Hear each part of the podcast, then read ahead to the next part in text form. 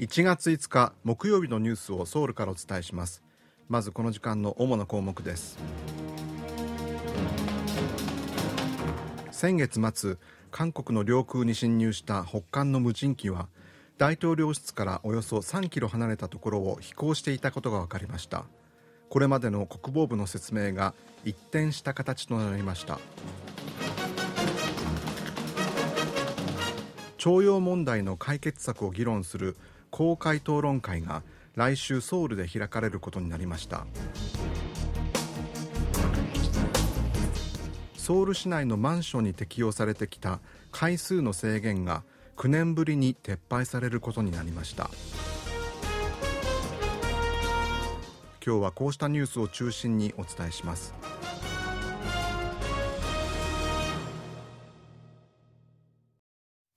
先月26日に韓国の領空に侵入した北韓の無人機のうち1機はヨンサンにある大統領室からおよそ3キロ離れたところまで近づいていたことが分かりました。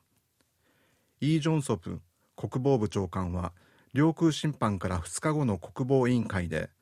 北韓の無人機はヨンサンまでは来ていないと確信すると強調していて国防部の見解が一転した形となりました。韓国軍の関係者が5日明らかにしたところによりますと国防部長官と制服組トップの合同参謀本部議長は大統領室や国防部庁舎を中心とする半径3.7キロの飛行禁止区域内に北韓の無人機が入っていたことを確認したとユン・ソンニョル大統領に4日報告したということです。韓国軍は北韓の無人機は速度や高度を変えながら飛行しただけでなく滑走路を使わず発射台から離陸したため離陸の察知が難しかったと説明しています。韓国軍は5日午後カンウォンドとキョンギドで小型無人機の侵入に対応する訓練を行う予定です。一方ユン大統領は4日北韓が再び韓国の領土を侵犯する挑発を起こした場合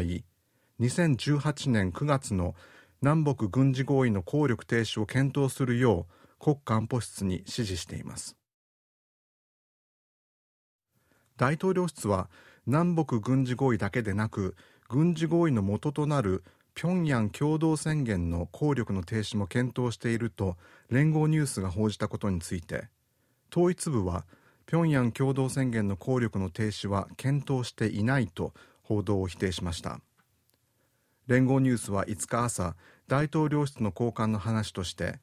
大統領室は北韓が再び韓国の領土を侵犯すれば2018年9月に当時のムン・ジェイン大統領と北韓の金正恩国務委員長が署名した平壌共同宣言の効力も停止する案を検討していると報じました。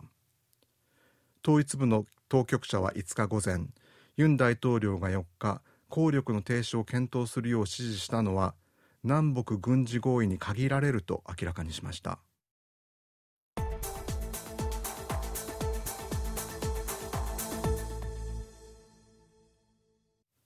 日本による徴用被害者への賠償問題の解決策を議論する公開討論会を外交部と韓日議員連盟が共同で開催することになりました。関係者の意見を聞くとともに政府は問題の解決に向けたこれまでの取り組みについて説明する見通しです。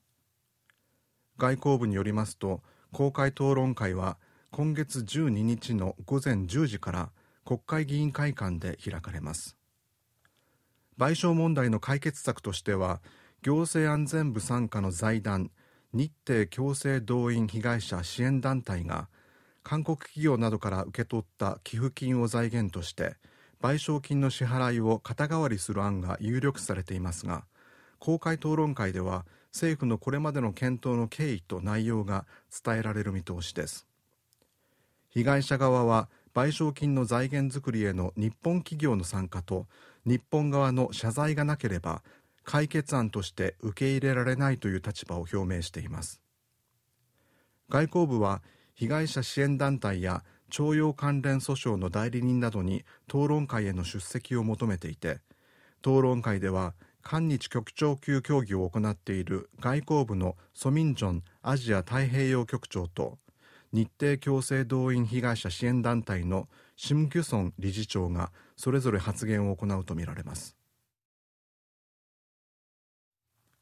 韓国の国会議員の代表団が先月末に台湾を訪れ蔡英文総統らと面会していたことが台湾政府の発表で分かりました。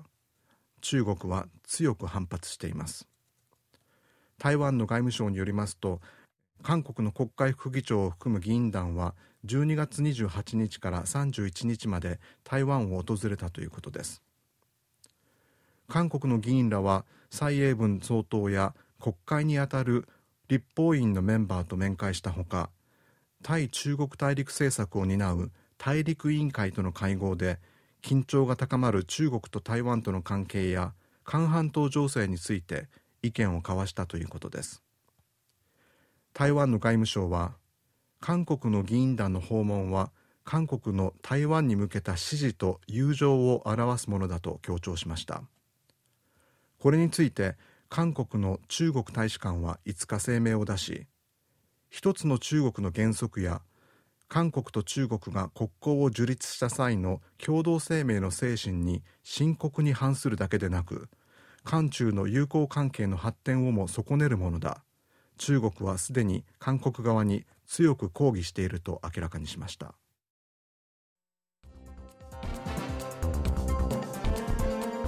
こちらは韓国ソウルからお送りしているラジオ国際放送 KBS ワールドラジオです。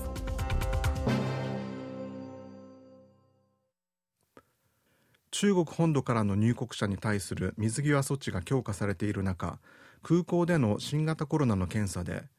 中国から入国した短期滞在外国人のおよそ3人に1人が陽性判定を受けたことが分かりました。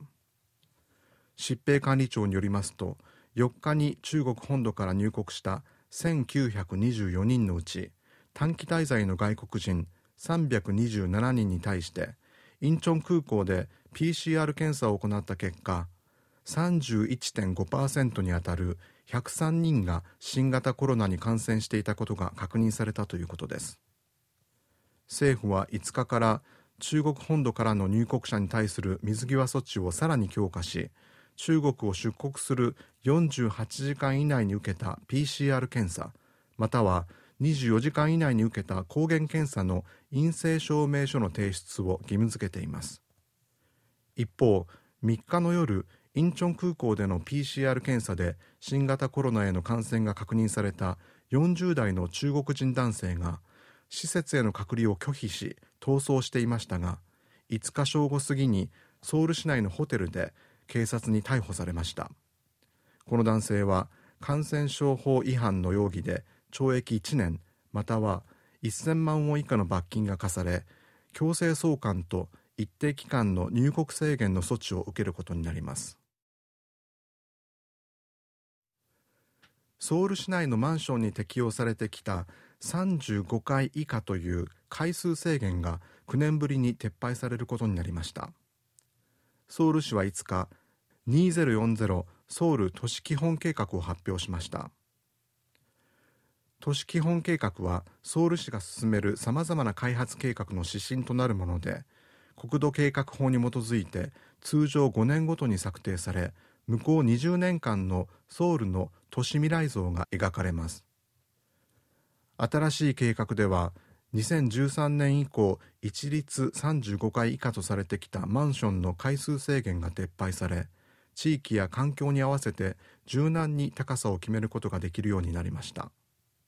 ソウル市はマンション団地の設計時により多彩なデザイン案が出されクリエイティブな都市景観が生まれると期待しています。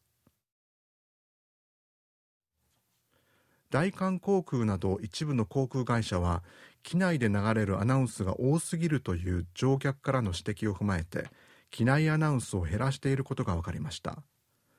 航空業界が4日明らかにしたところによりますと大韓航空は先月中旬からパイロットによるアナウンスを行わないようにしているということです。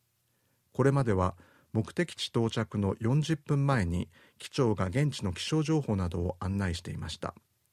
このほか LCC のジンエアと T ウェイ航空も同様に機内アナウンスを減らす案を検討しています。以上原秀氏がお伝えしました。